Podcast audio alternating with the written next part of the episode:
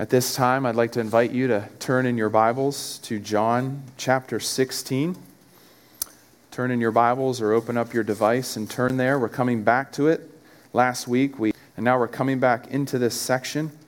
Um, this section, which is on that night when Jesus was betrayed, on that night when he celebrated the Passover and instituted the Lord's Supper, and he taught his disciples many things. And so we come into this section today in chapter 16 that has to do with the Holy Spirit, 15 this morning. So as you have your device or your Bible, you'll want to follow along as I read through this this morning. And if you need a Bible, we have these blue Bibles you see on the end of every row. Please feel free to take one, take one home. Uh, we have plenty. We want you to have a copy of God's Word. But follow along with me, John chapter 16, beginning in verse 4. But I have said these things to you, that when their hour comes, you may remember that I told them to you. I did not say these things to you from the beginning because I was with you. But now I am going to him who sent me, and none of you asked me, Where are you going? But because I have said these things to you, sorrow has filled your heart. Nevertheless, I tell you the truth. It is to your advantage that I go away. For if I do not go away, the Helper will not come to you. But if I go, I will send him to you. And when he comes, he will convict the world concerning sin and righteousness and judgment. Concerning sin, because they do not believe in me.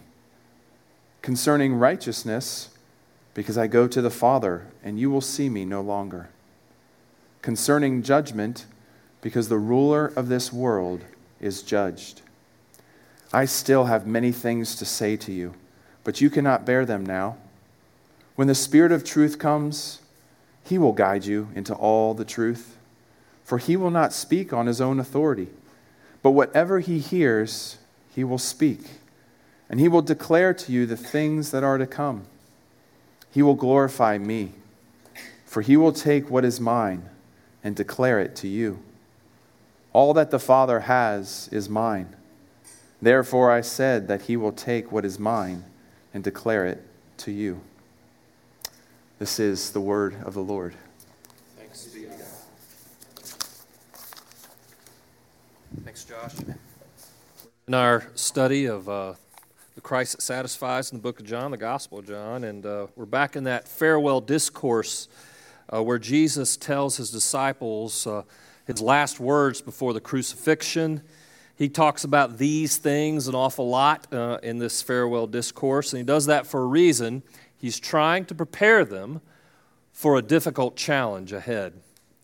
Now, that difficult challenge reminds me of an experience I had with some friends that I've told you about in the past. About five years ago, about 10 of us took a trip to British Columbia, Canada to do a mountaineering experience on Mount Albert, an 8,300 foot uh, mountain where we would actually literally hike from uh, the water where we would dropped off straight up to the peak of that mountain. And uh, I have to tell you, it was, it was quite a challenge for all of us. We were middle aged at the time, still are.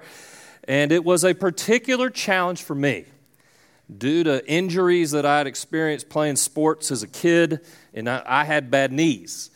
And uh, it was pretty painful those first hours of hiking, pretty pretty tiring, especially with a 60 pound pack on my back. And uh, that, this all, this difficulty for me became clear for all of us when I was starting to fall behind and I was really struggling. Everybody knew it. Well, we stopped and I asked for help from our guides, the guys who were taking us up the mountain and back. And there were two things they did that day that was really interesting. The first thing was this they taught me how to walk. You got to walk a certain way when you're climbing a mountain with especially a big pack on your back. When, you, when we normally walk, we're just kind of strolling along. But when you're going up a mountain, you have to lock your knees. When you go take a step, you lock your knee back. Another step, lock your knee back. And you're doing this the whole way. And here's why you put all the weight on your skeleton, not your muscles. And that's what it does to spare you so you won't wear out too fast. So I had to learn how to walk. But another thing happened too. Some of the guys, my friends, came around me and they took a few pounds each from my pack so that my pack went from 60 pounds down to about 40 pounds, which was a little more manageable for me. This was all a real blessing, learning how to walk. And the, the happy news is that we made it both up the mountain, almost to the summit, and then back down just fine as a result of what I'd learned. I learned how to walk, and I had help with my friends taking on some of the weight. And, guys, that's what we're going to look at today here in uh, John chapter 16, where Jesus talks about the help he provides for us as we walk in this challenging thing called the Christian life. And he talks about it in the context of a challenging season. He's just been discussing in chapters 15 and 16 how when you follow him, you will experience resistance from the world. After all, Jesus himself experienced resistance, so we will experience it as well. Now, in our text, he tells us how we gain that help, how we make it up the long trek up a mountain and make it spiritually important for us today. And here's why. Most of us, when we talk about Christianity, we rightly talk about Christianity in the past, how Jesus uh, lived and died and was resurrected for us, and that matters. That's the gospel in history itself. But it also, we have to recognize that what we're going to talk about today has something to do with us right now, right here, where we live in the power of the Holy Spirit. And so, this is our big question today. How does Jesus engage us as we follow him through the challenges right now? Whatever we're experiencing right now. And to kind of clarify, how does the Holy Spirit help us personally in everyday life, even the challenges we face? And so here's what I want you to do before we get started think on something that is a challenge in your life right now that feels too big, that is too much, too hard, or you even feel some guilt about, I want to talk to you about that today as we look at this text in particular. So, look at your outline. It's in the bulletin on the back of the bulletin, where we're going to check out how Jesus goes and sins, how the Holy Spirit comes and convicts, guides, and yes, even glorifies.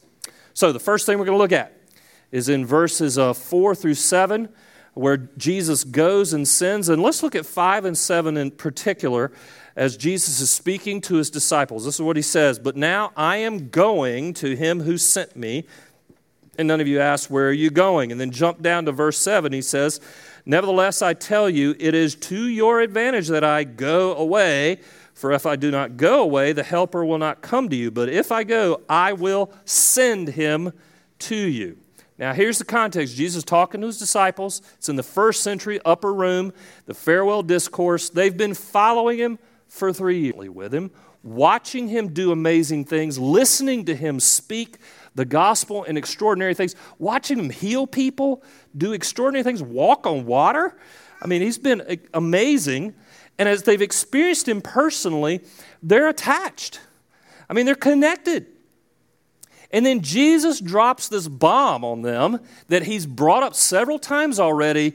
And starting in chapter 13, he says in verse 5, I'm going away. I'm leaving. I'm going away. And more specifically, says, I'm going to the one who sent me, that is the Father. Now, here's the key to what Jesus is saying. Apparently, Jesus uh, would no longer be accessible to those disciples by sight sound, or touch. He wouldn't be available in this world in that way. He's leaving. So that begs the question where is he going? Where is he right now as we speak? Well, the Bible teaches that Jesus is with the Father in a very real place called heaven, a real physical place because Jesus has a physical resurrection body. What we find in that place is Jesus is also alive. He's well. He's living with a resurrected body in that place.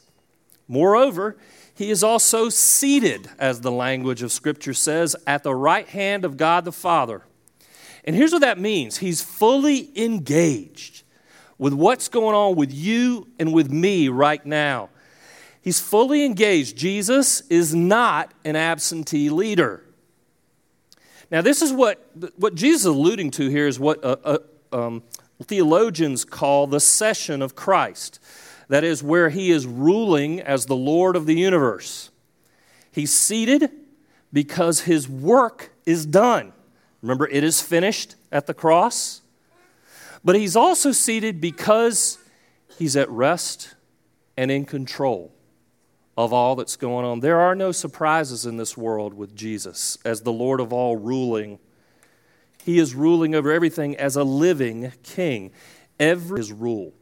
Everything. Psalm 110 says it this way The Lord says to my Lord, Sit at my right hand until I make enemies at your footstool. Jesus is the Lord right now over everything, seated at the right hand of God in session.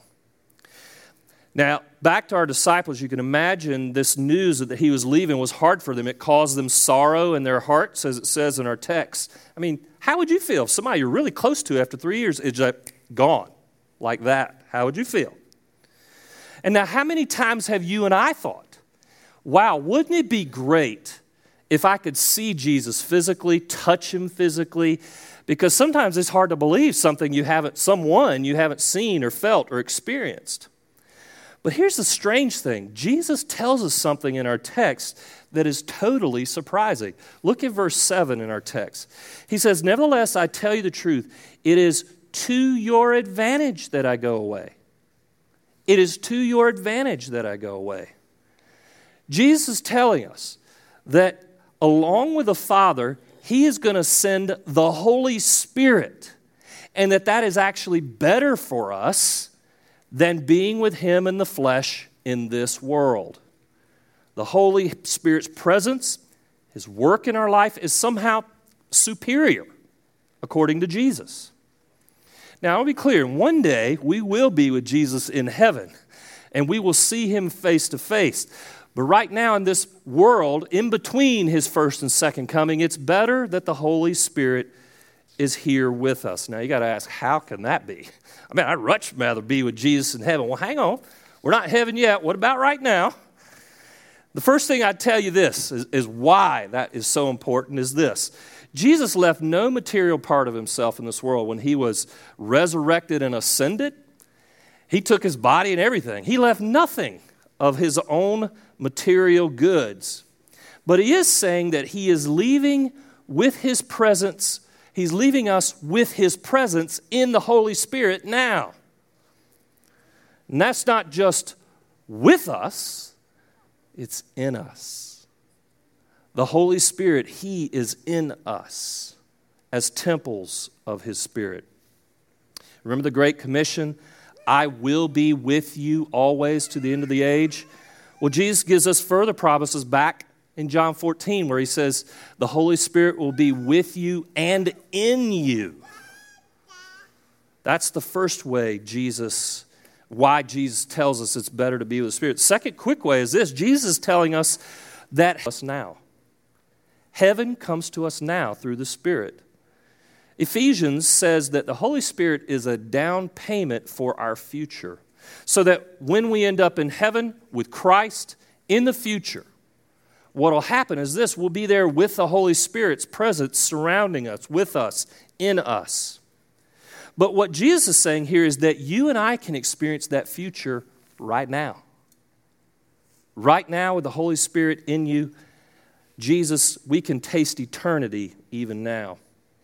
And quickly, the third reason why this is such a good thing that we have the Holy Spirit now is this Jesus sends the Holy Spirit personally. Personally. Have you ever wondered why Jesus keeps talking in this text about, I'm going to send the Spirit, I'm going to send the Spirit? Haven't you ever thought, well, wait a minute, isn't God omnipresent? Isn't the Spirit already here? What's he talking about? Well, here's what he's saying there's something about how he's sending the Spirit that personally engages you and me in a relational dynamic that's unlike any other thing that the Spirit will do with people in this world. This is purposeful engagement. God the Spirit wants to be with us and in us and engage us in a relationship not a, a, even a false relationship. He wants to really be engaged with us through Christ. Best analogy I can come up with Holy Spirit is uh, being sent to us as a, like a, a business meeting, even a date, versus a casual meeting of someone at the mall. The Holy Spirit comes with purpose, intentionality to meet us where we are in the midst of our challenges of life. Jesus' promise of the Holy Spirit, then, is for us and in us and is a personal engagement. But that begs a question when? When does the Holy Spirit come? What sending is he talking? Think about this. First is this He sends the Holy Spirit at Pentecost in Acts 2.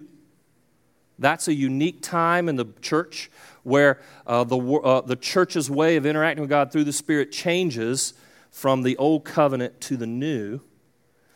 Uh, there is also the personal engagement of the Holy Spirit through the baptism of the Holy Spirit. We believe you're baptized once by the Spirit.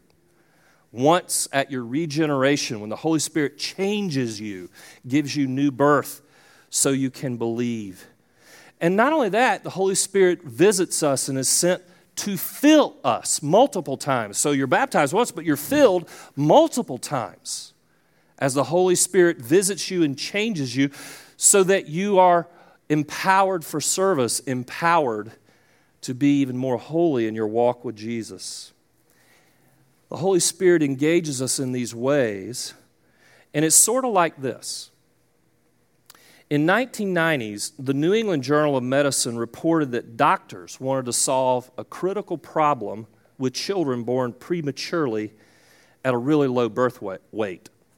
I'm familiar with this personally. Both of my kids wanted to come out of the, uh, were buns that wanted to come out of the oven early, one at 28 weeks and one at 32 weeks. The problem, uh, what they were trying to solve, is that these kids uh, were in danger of not making it. They were in critical conditions. So they tried a pilot program in New England of filling critically ill preemies' lungs with liquid. You hear that? filling their lungs with liquid. Liquid oxygen, in particular, is what they did, and they called it partial liquid ventilation, or PLV. This actually helped the babies breathe. Now, normally, if you put liquid in someone's lungs, they drown, right? but not in this case.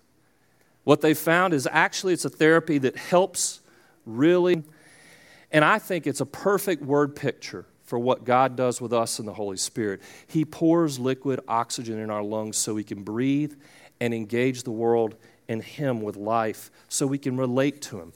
That's what the Holy Spirit does when He comes to us. He breathes life into us. Now, that, that gives us kind of an overview, if you will, what Jesus is talking about in these first verses of this text. But then that begs the question what does it look like when the Holy Spirit is sent to us? What happens? And what, how does that connect to life with Jesus now? Well, look at verse 8 with me, if you will. Verse 8 says this And when he comes, that is the Holy Spirit, he will convict the world concerning sin, righteousness, and judgment. Now, Jesus is getting very specific on how the Holy Spirit wants to engage us. The first thing Jesus says, the Holy Spirit convicts us of sin, righteousness, and judgment. The language of conviction is exactly what you think it is it's the language of the courtroom. Uh, the implication is this Jesus came into the world to save sinners like you and me, but he also came in the world as a covenant lawyer, bringing a case and worldliness as a prophet the Holy Spirit continues that ministry of conviction of sin in life. Now, let me be clear. The Holy Spirit is also an advocate for us. So when you feel condemned, He wants to give you assurance as a Christian. When you uh, need comfort and encouragement, He'll provide that.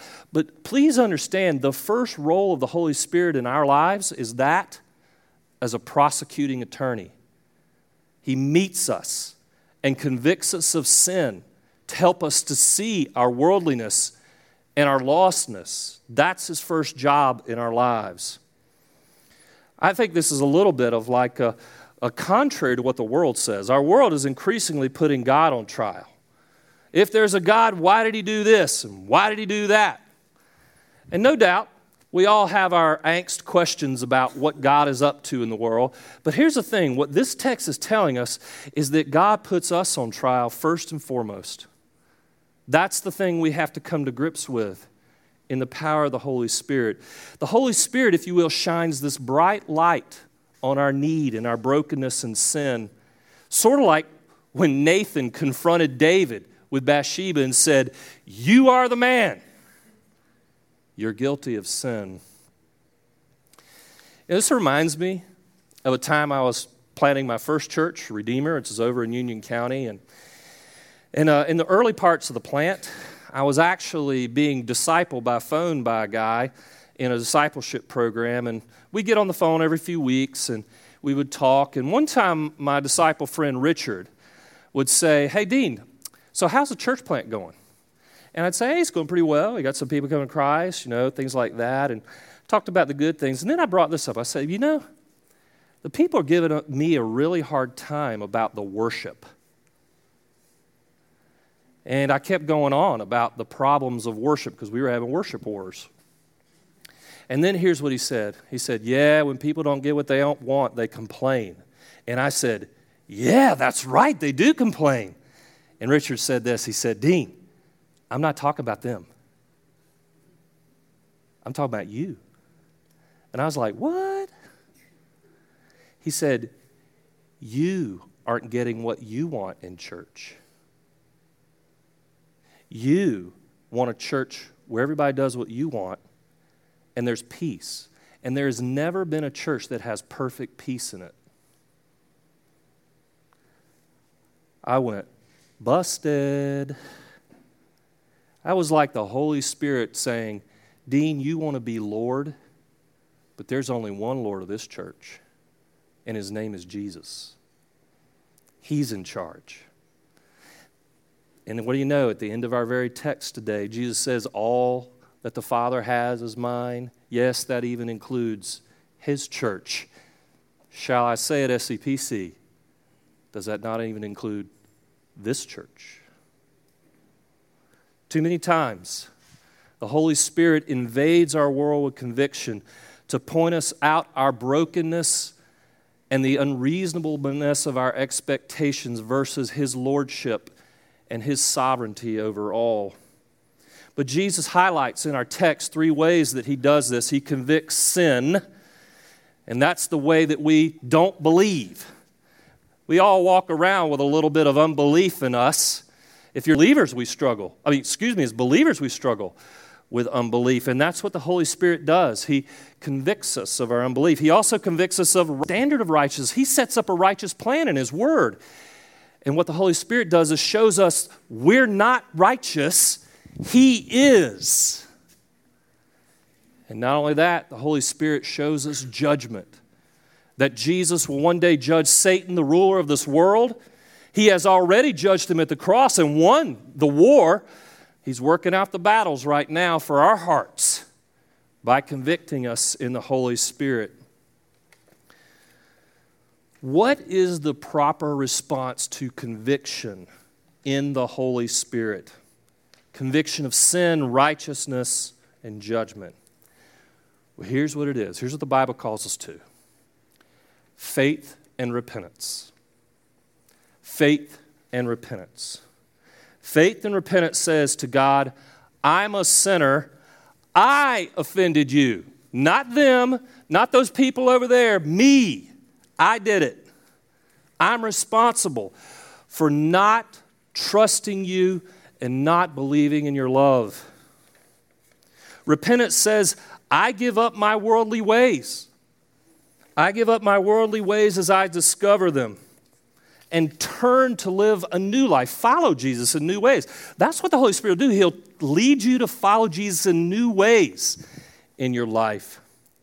Faith and repentance aims to please God so that when we see Him in heaven, He will say, Well done. This week, uh, some of us from uh, SCPC were at the Gospel Coalition Conference, and the Lord you know, convicted me. I heard an old quote that I've even preached multiple times from our dear brother, Tim Keller and uh, he preached it.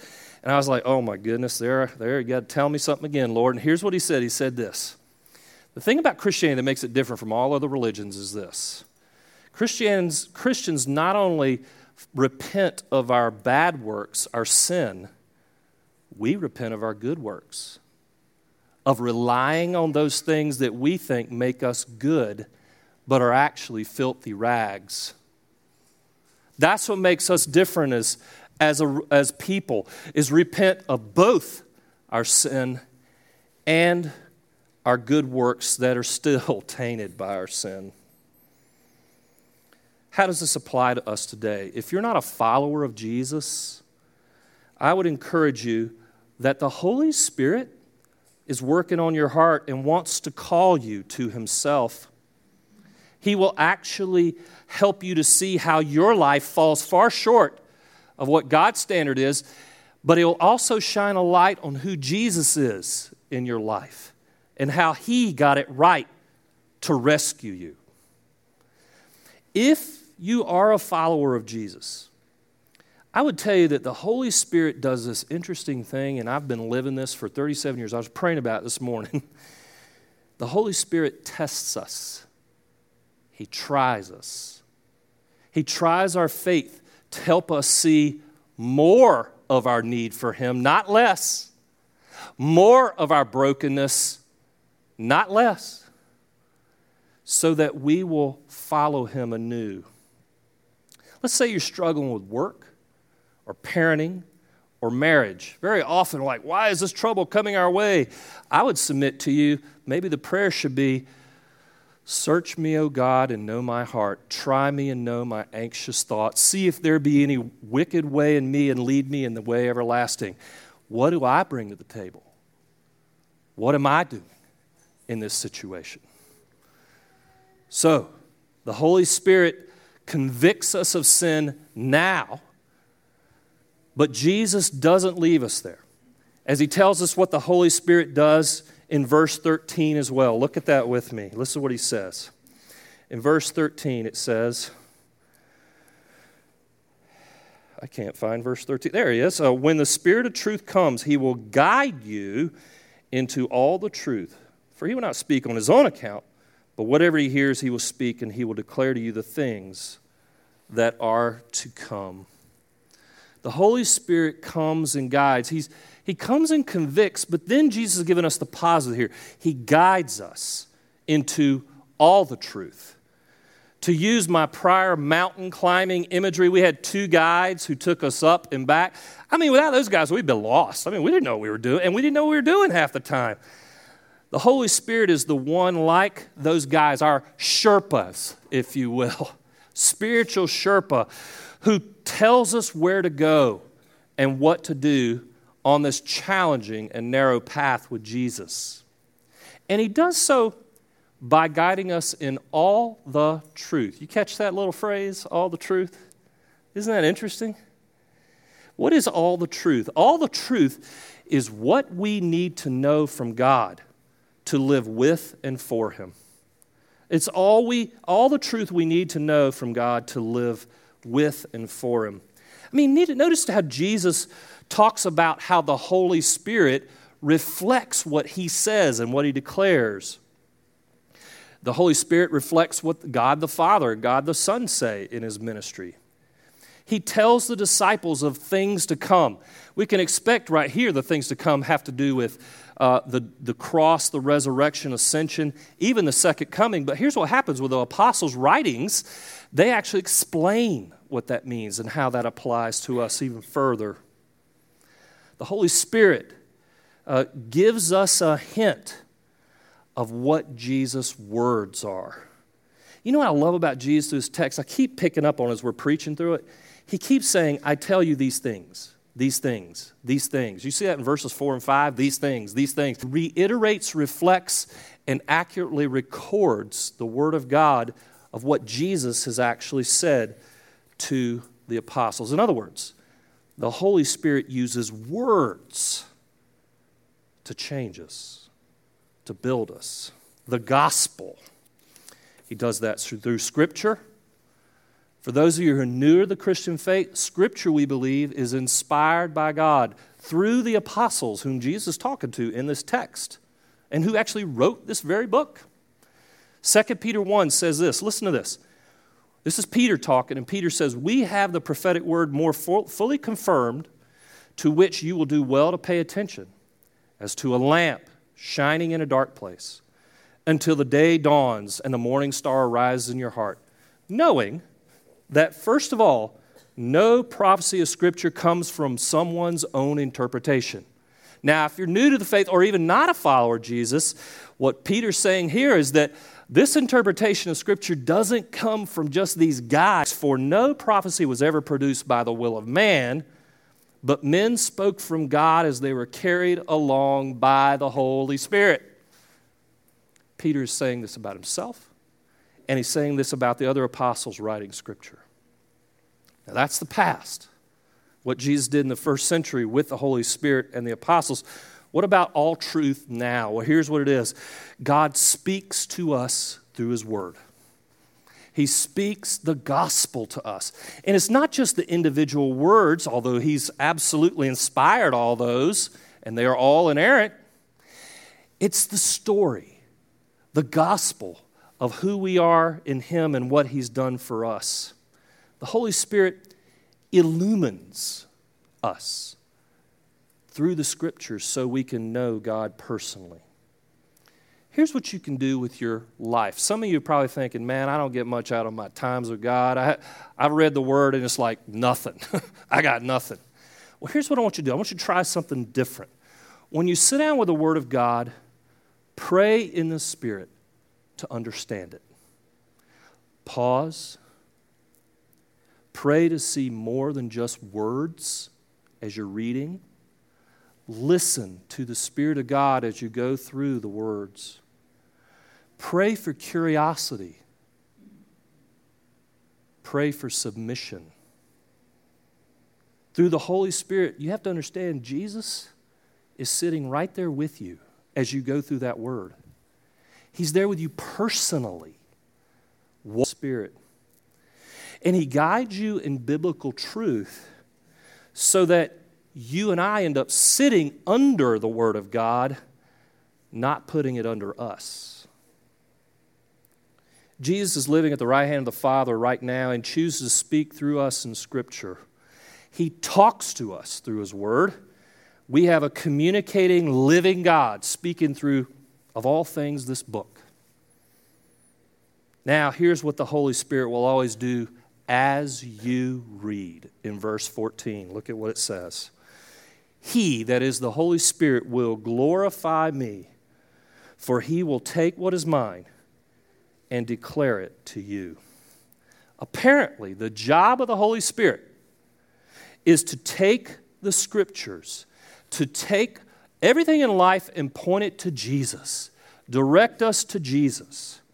The Holy Spirit not only puts a big light on our sin, He puts a bigger floodlight on Jesus and calls us to look to Him for our salvation and life.